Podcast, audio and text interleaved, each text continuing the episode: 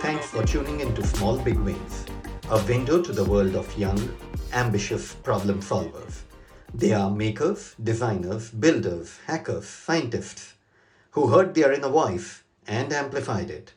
To learn more about our guest and to view the highlights of this episode, head on over to fbw.hvj.coach.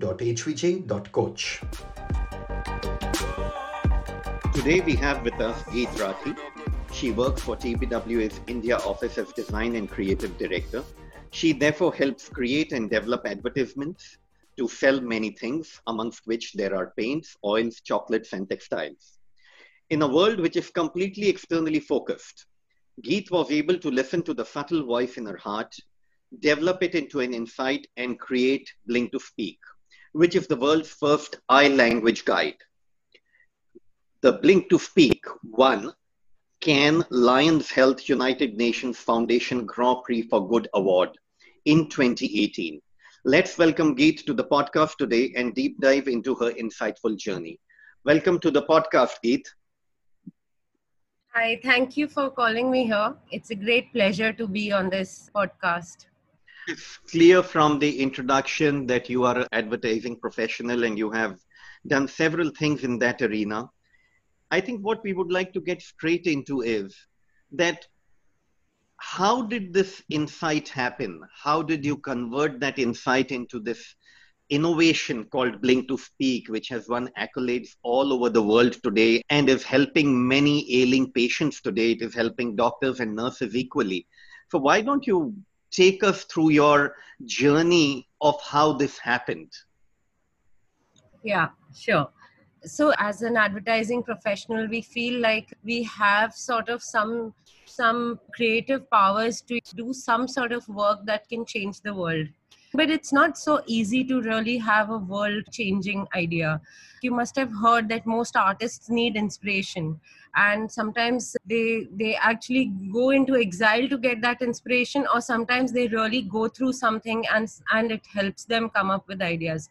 So for me it was the latter actually. Something in my own family when i saw that my father here was suffering with almost like terminal disease called als and uh, the entire family didn't really know that he had als until like few of the doctors uh, started to figure out the symptoms and then he was diagnosed with als I will just talk a little bit about the disease. Basically, what it does is that there are two motor neuron cells in your brain, which uh, suddenly, and I'm talking in a very layman term, which sort of stop working, and that completely reduces your muscle and motor movements and the first thing that it attacks is your movement.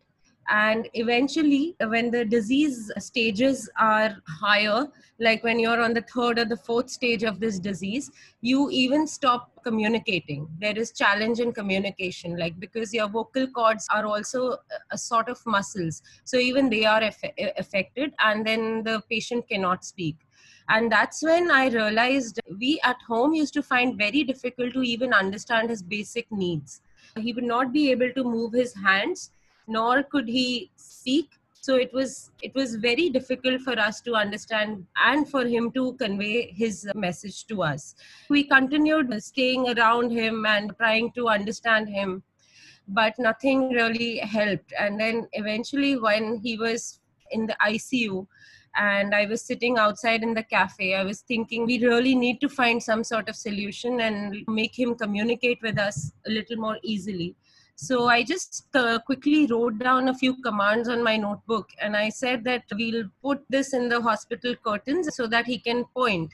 And then I realized he can't even point. But then when we took those messages and stuck them on the hospital curtain, I saw that he used to look at them with his eyes very wide open. So that's when I realized that I think there's something that we can do with his eye movements because it's absolutely normal. Like he's able to move his eyes if not his body and then eventually this uh, language came to life slowly and slowly we started making these commands like water and we used to ask him that if you want water, just roll your eyes once, or maybe look up or look down. That time there was no form to the language, but it started to happen like slowly and steadily. We started to create some commands, and this as a family, we were doing it. And then eventually, unfortunately, he couldn't use a lot of these commands that we made for him because it was almost his last few days as he was already in the ICU. And then we thought like this has to really become bigger because there will be a lot of other patients who can use this. I spoke to my company where I work and I took this idea to them. And immediately, people in my company, my immediate managers, and my team who I work with, I took this idea to them, and we all decided that let's just create an entire dictionary of uh, commands that patients like this would need then we had to just get into a lot of research because uh, advertising professional i wouldn't be the best person to know what the patient needs so uh, we had to get in touch with doctors neurologists and uh, and volunteers of Asha Hope Foundation, who with the fo- this foundation is only treating or helping ALS patients or uh, patients with any kind of uh, neurological disorder. And so we went to Dr. Himangi Sane from Neurogen BSI. And with her vision and with her understanding of patients, we created like 50 commands that any patient can use. And then we also realized that this language does not uh, limit itself to ALS and MND patients, but spinal cord injury, quadriplegia, people who are paralyzed below neck. Then even cerebral palsy to some extent because a lot of cerebral palsy patients are also paralyzed neck and many patients after head injury goes through some uh, sort of paralysis like this so in a way that this was not only als mnd but a lot of other neurological disorders and uh, also the one important thing that i I was told by Dr. Alok from Neurogen is that they have stem cell therapy and a lot of other different medical technologies to help patients in their lives, but they have nothing to make quality of life superior. It's just like they can help them with some sort of medical treatment. There is no treatment for quality of life or the or how they feel. So this language actually helped that also in the sense because um, we have included commands like I love you, thank you, I'm proud of you, and things like this, which usually a person who's extremely ill, nobody cares about such sort of feelings for them. It's like till the time basic needs are taken care, people are happy. You know, is he able to eat food, drink water, go to the washroom, and like very basic nominal things. But we forget about the human emotions. So this language is also helping patients very emotional values. Imagine a patient who's in coma and probably has just come out of coma but still cannot move and only his brain and eyes are sort of working. For patients like this they can at least say thank you or i love you to their kids we've we've taken care to that kind of extent with this uh, language. Yeah. So, how many instructions are there totally now in this language? And does it keep evolving, or you have come to a conclusion with this?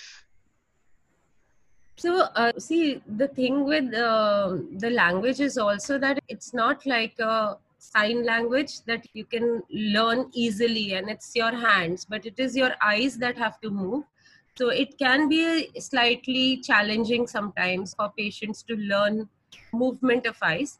So we've kept it 250 commands, which are very important.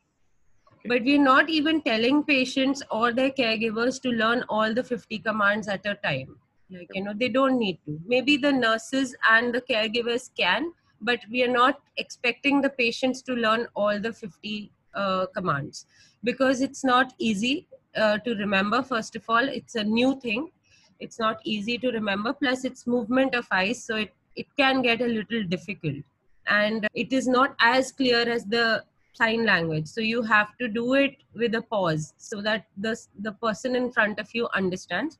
So hence what we decided is we will only go with 50 commands but we will choose these 50 commands to be the most important 50 commands and within these 50 commands we've included uh, the commands that i spoke to you which are not very important but essential.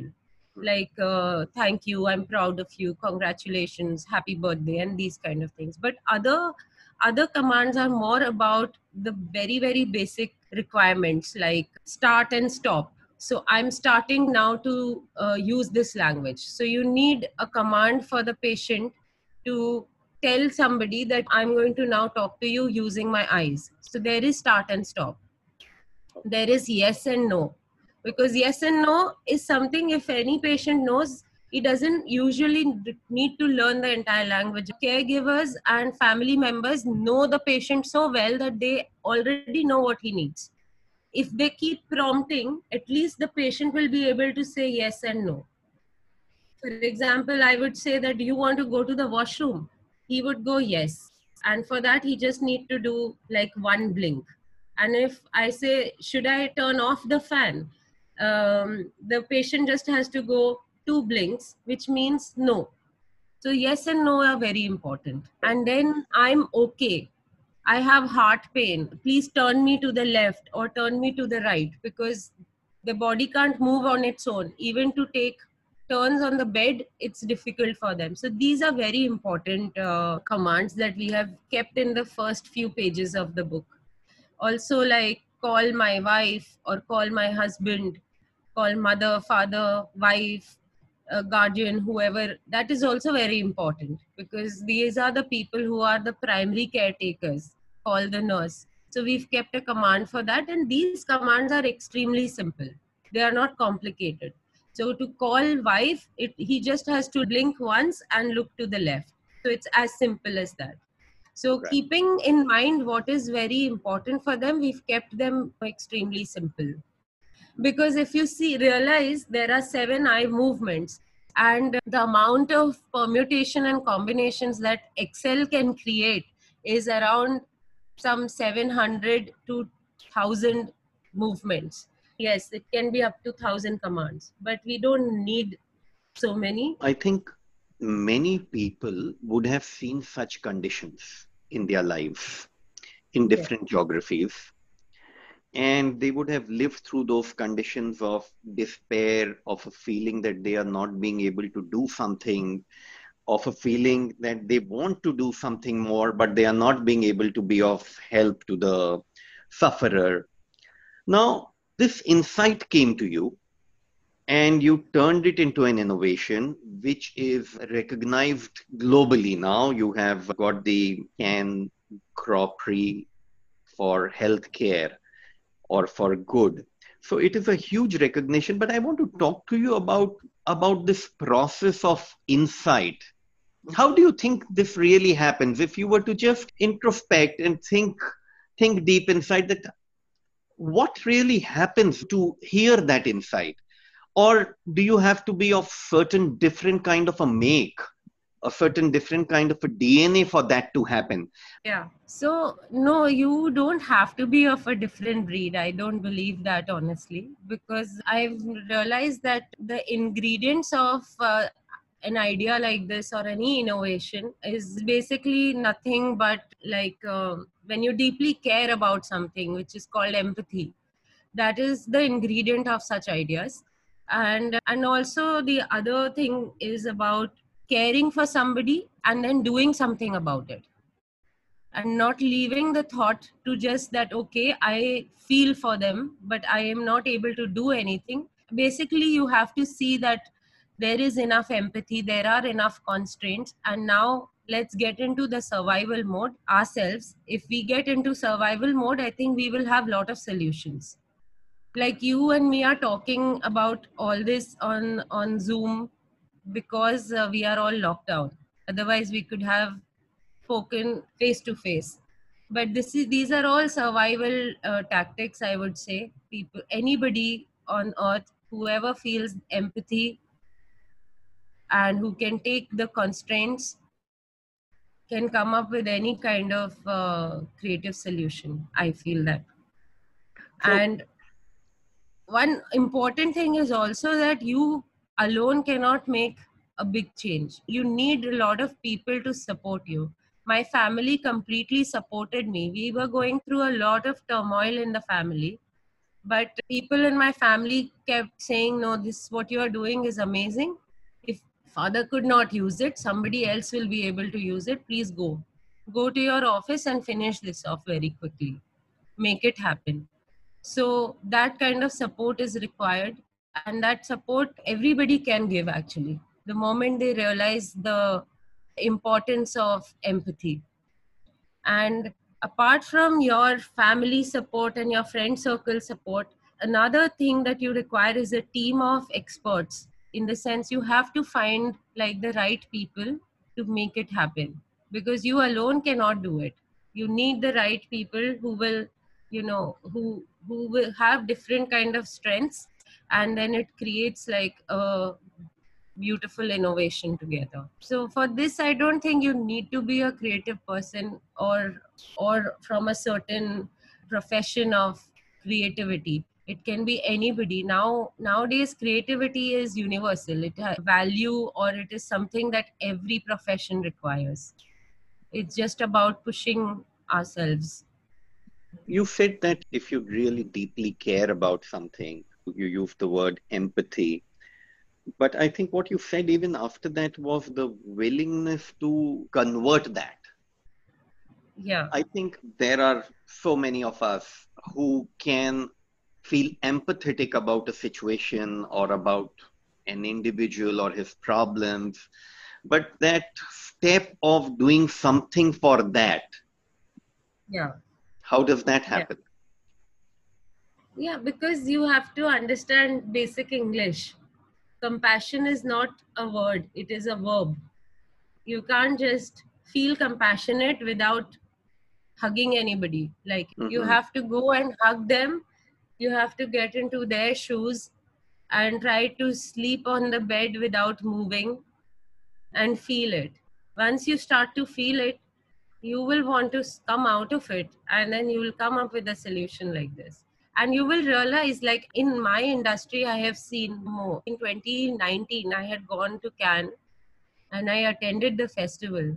And i had tears in my eyes when i saw the grand prix winning work of 2019 there is a campaign by ikea called ThisAbles t-h-i-s ables ThisAbles okay. okay. and that idea won grand prix in health and i was part of that jury actually so oh. i was part of awarding that uh, grand prix also when the guy was awarded like when the entire team was awarded i had tears in my eyes because again another grand prix winning idea came out of complete empathy and constraints.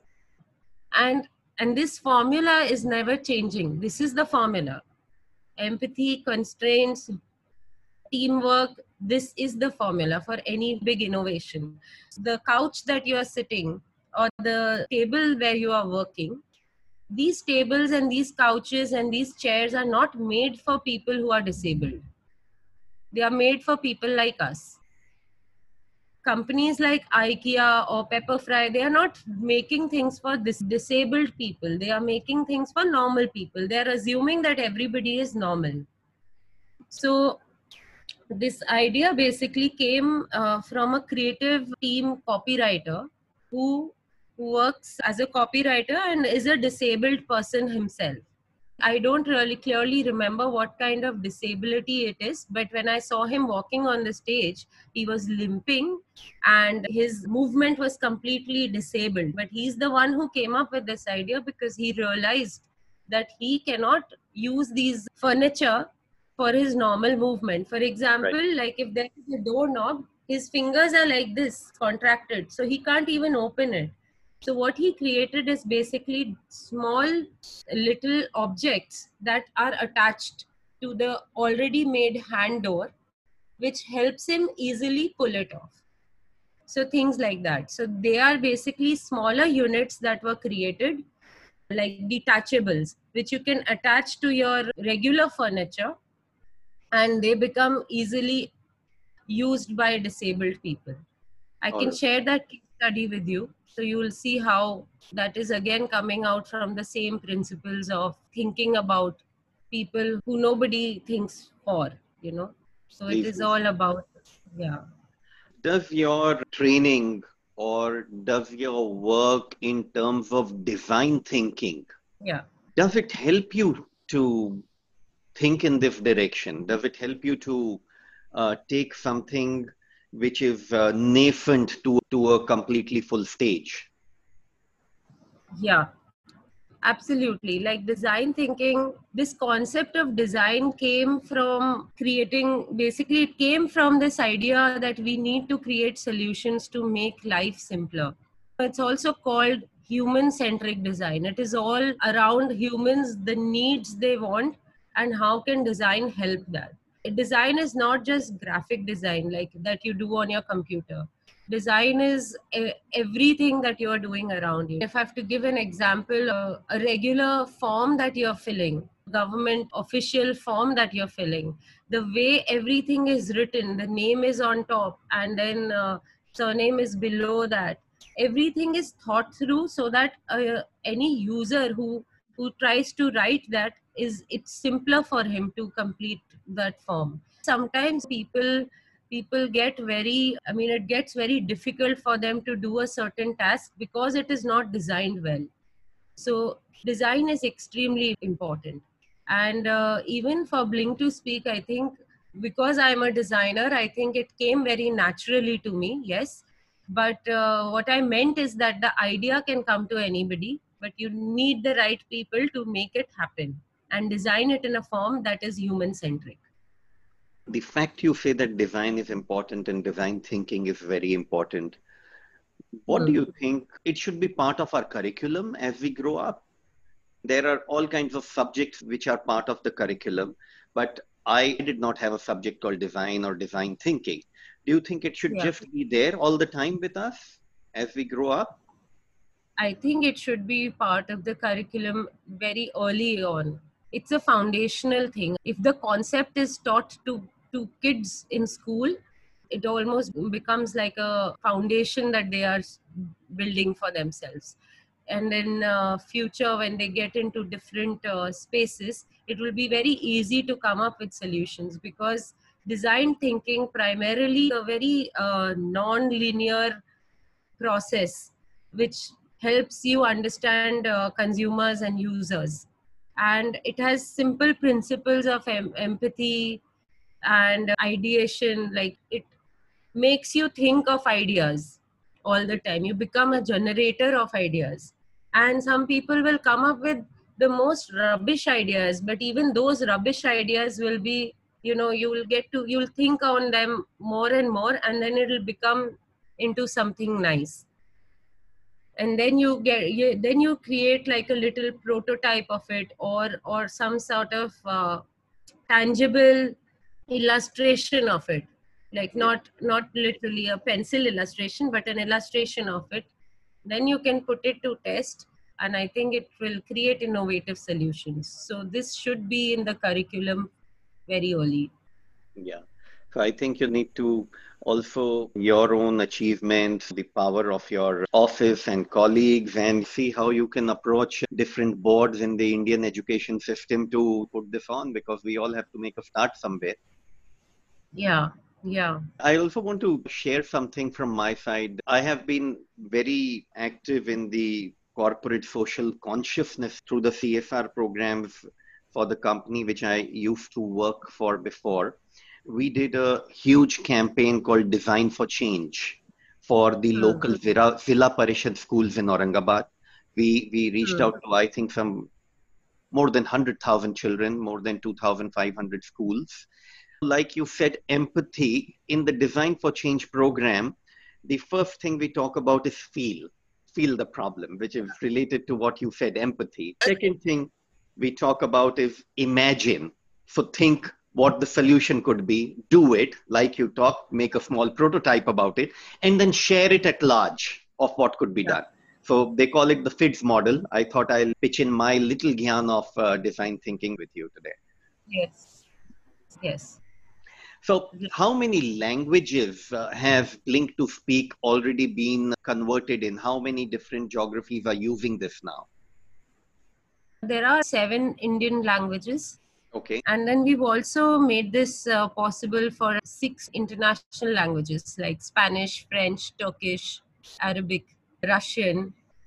Yeah. They're all available on Blink to Speak website as uh, downloadable PDFs, which anybody can around the world download it for free and print them and create like a small booklet of it.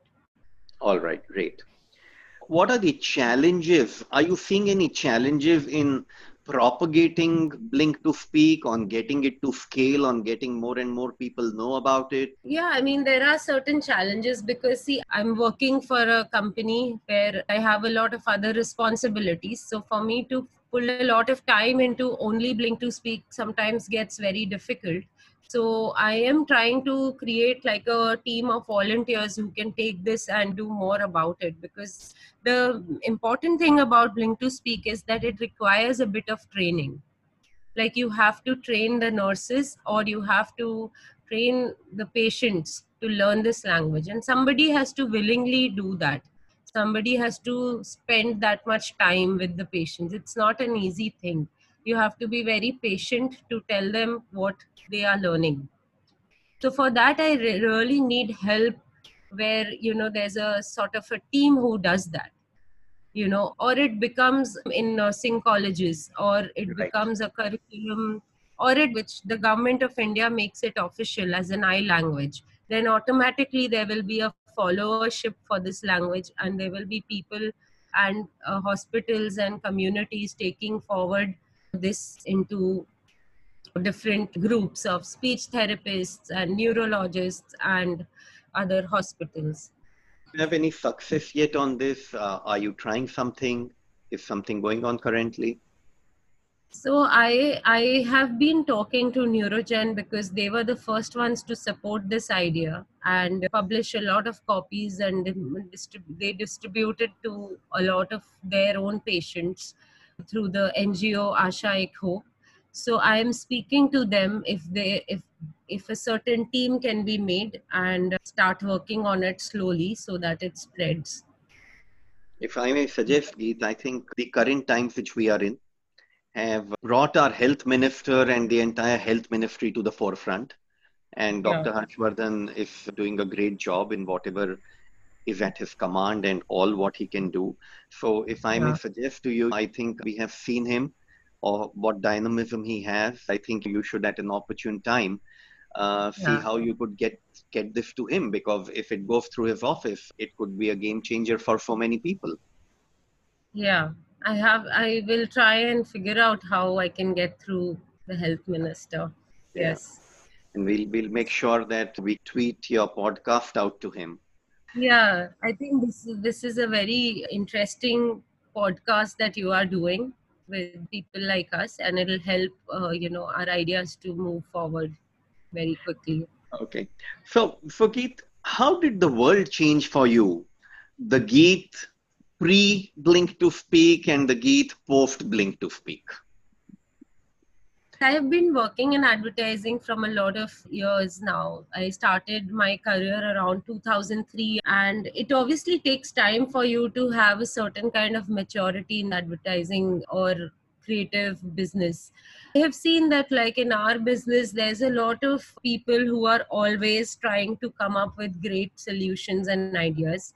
But it takes a lot of time for you to really understand your calling. And by the time you understand your calling sometimes you don't really achieve a lot or you overachieve. But for me i think it was a fair balance because it was not just work it was actual life. And it came through a real life situation. And uh, what it made me realize is that i have the ability and and i have the power to really think big so I realized that if I can come up with a solution like this, everybody can.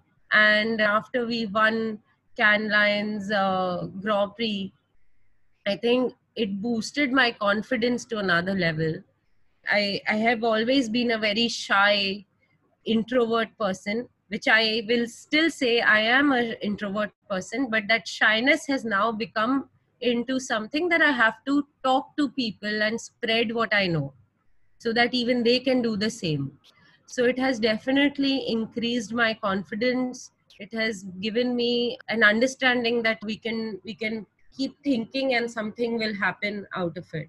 So things like this. And of course after blink to speak happened i got uh, a lot of invites for uh, judging award shows and which overall helped me understand my creativity even more.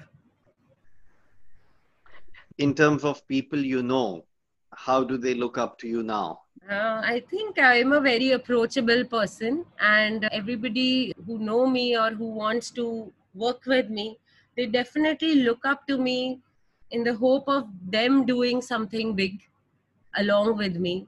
Like basically support is what they are looking for because they probably feel that i have got a certain kind of exposure and experience and how can i spread that exposure and experience to others so that they can also see how interesting and good it can make to the world I have been reading on you, and I, I saw that you have also been involved in one more project, which is called the One Mindful Mind.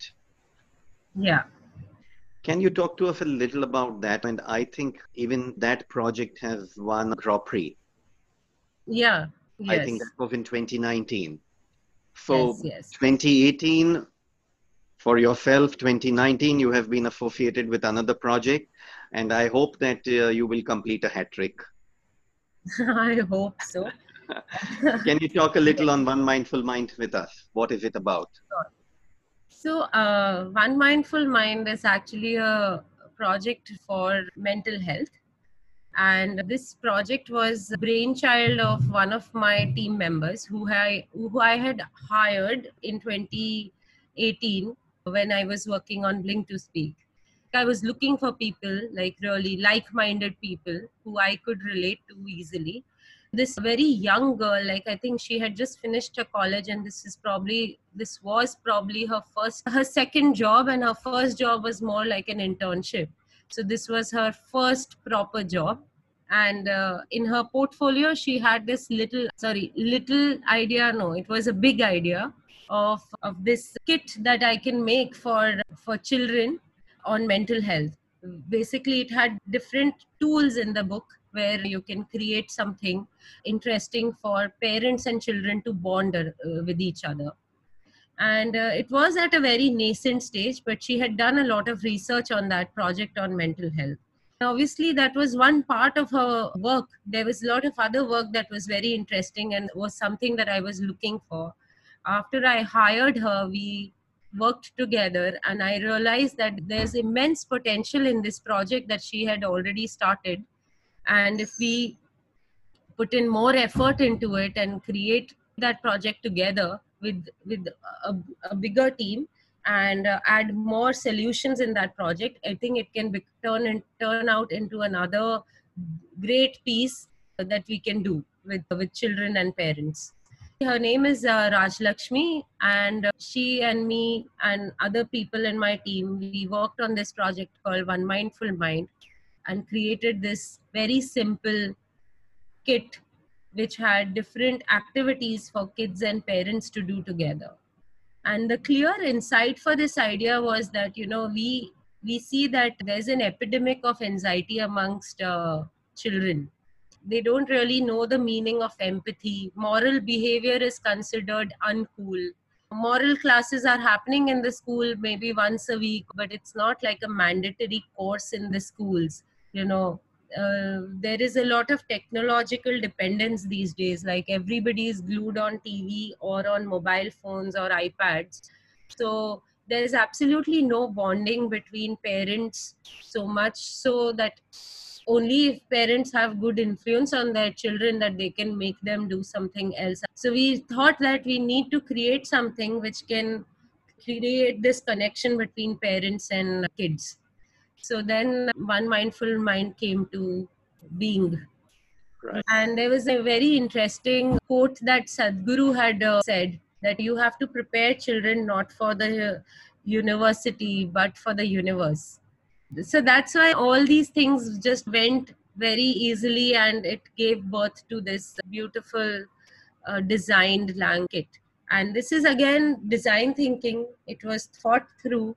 There had beautiful illustrations on them, which will make it very approachable for the children to use. And it had uh, carefully designed workbooks in the kit, which makes you realize which are exercises for self reflection for children. And it helps parents to understand what their child is going through. Well, I hope I get a chance uh, sometime to talk to Raj Lakshmi and take a conversation with her on how all this came about because I have been going through that content and it's really impressive. One of the questions which I like to ask a lot of people, and particularly those who are also working in a corporate setting, is what is leadership to you? It is supporting. In very simple words, it is uh, you're not a leader if you are being bossy with your team. It is more about supporting them and working with them and guiding them while they are doing something and learning from them. There are a lot of things about being a good leader also means that you are uh, well informed like you know what is happening. You have answers to most of the questions that come around you from your team members so that they feel comfortable asking you those questions and they feel abundant after they have spoken to you yeah well, well said and um, if i may just add my small bit to that I think it is it is great to be able to guide them and provide them with guidance and answers on what they are seeking out. But I think, as Peter Drucker said, it is also asking the right questions. Yeah. Yeah. So, Geet, uh, you have been also growing and mentoring young women. Yeah. Can you talk to us a little about that? I somehow just attracted most of the people working in my team as women and I feel like somewhere when women work together, there is a certain kind of friendship that allows it to happen very easily. So it just happened naturally, and I started attracting a lot of uh, young women in my team. The Indian corporate setting is dominated by males. How can that change? We know of all the limitations, we know of all the constraints, are you planning to do something on that front? Are you taking some steps as an individual or as a company to make that happen? Yeah, I think my company overall, like, you know, TBWA worldwide have been extremely diverse in their hiring and also in promotions of different positions in our company. I don't really have the numbers and statistics, but if you read a little about TBWA worldwide, you will see that we are one of those companies who have a lot of senior management uh, positions which are led by women. And uh, they do a lot for women come up to the levels that a company would need. So this is something that I have seen, and I think that's also one of the reason why I am in TBWA from past uh, five years now like most of the uh, projects that I've worked with are actually done by women. So, Geet, people who listen to this conversation, to this podcast, would you like to suggest to them some something to read on design thinking, on empathy, something which you have been influenced by? Share that with us over here. Yes, sure there's this company called IDEO. IDEO is a pure design thinking company, actually. And there's a very famous book by the founder and partner of IDEO, Tom Kelley and David Kelley. I think they both are brothers and they started this company. And the book is called Creative Confidence. And that book is not not for a particular industry but it's a generic book for everybody to read. So that's a very good book that i i have read and i kind of uh, stick by their rules also in in some way. There is another book called sprint which shows you problem solving techniques. This book was actually given to me by my chief creative officer in my company when I had joined.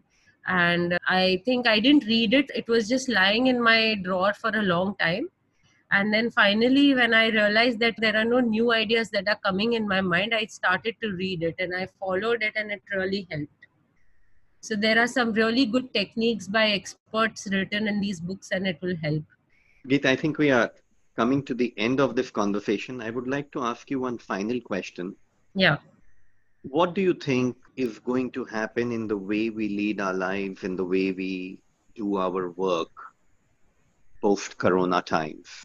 I think this time is uh, extremely challenging right now for many people. Like most of us are here locked down because of our own sort of deeds, actually, I would say. It feels to me sometimes that, uh, well, there is a influenza, there is a virus outside, and hence we are not stepping outside. But I also feel that this is somehow like there is a nature taking revenge sort of feeling is brewing inside me. I feel that it is a way that nature is asking us to relax, sit back. Amount of ill that we have caused to the nature is actually getting repaired in a way. So it will almost feel like you are stepping into a new business, you are stepping into something new.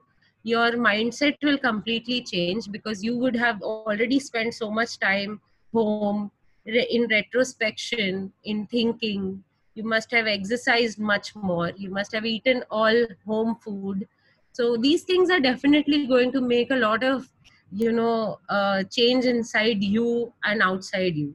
So when you go out, I think your behavior with people, your values, you will start valuing people much more because you know that things like this can happen anytime. So you have to be much more uh, compassionate you have to think about uh, your own necessities how much do you need them all these things are teaching us a lot of self control and uh, patience and this will definitely help us you know it will be a better world i feel after this. I think when we started this conversation you said uh, compassion is a verb. And i think we all will start realizing that and we will start acting in that particular manner. Well geet thank you so much for being on the podcast today. It was a real pleasure to talk to you and i hope i get more chances to interact with you in the future yes i'm so happy to be on this chat and it's really uh, like it also made me think in retrospect all the all the things that can happen after a, a chat like this so thank you so much. Thank you.